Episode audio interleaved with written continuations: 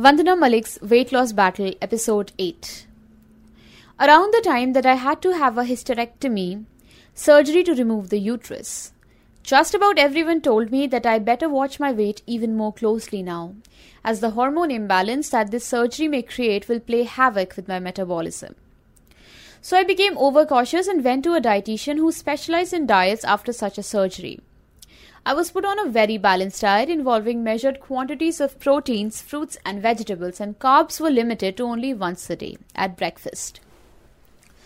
But I pushed myself even further and virtually starved myself. I ate no carbs like rice, roti, or bread, and no sugar or fried food. The only exercise permitted for 8 to 12 weeks post surgery was swimming. But how to swim I did not know. So this time my mission was also to learn how to swim along with keeping my weight in check. It took me two weeks of daily training and I was able to swim for 40 minutes, but next to the wall. Now, of course, I'm much better. This coupled with my strict diet, and I was able to get my weight down to the slimmest I have ever been in a long time. This also broke the myth that everyone who has had to undergo such a surgery will gain weight.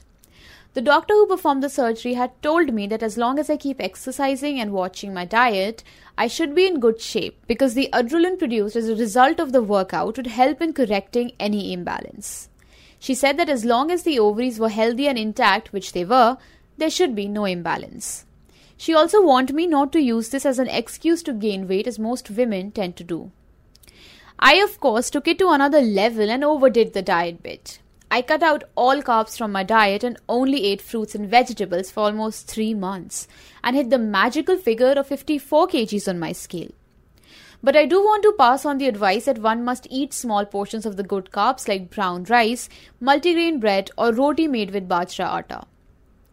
Good carbs are important as the body needs energy to exercise and burn fat that doesn't usually come from just fruits or vegetables, not even proteins.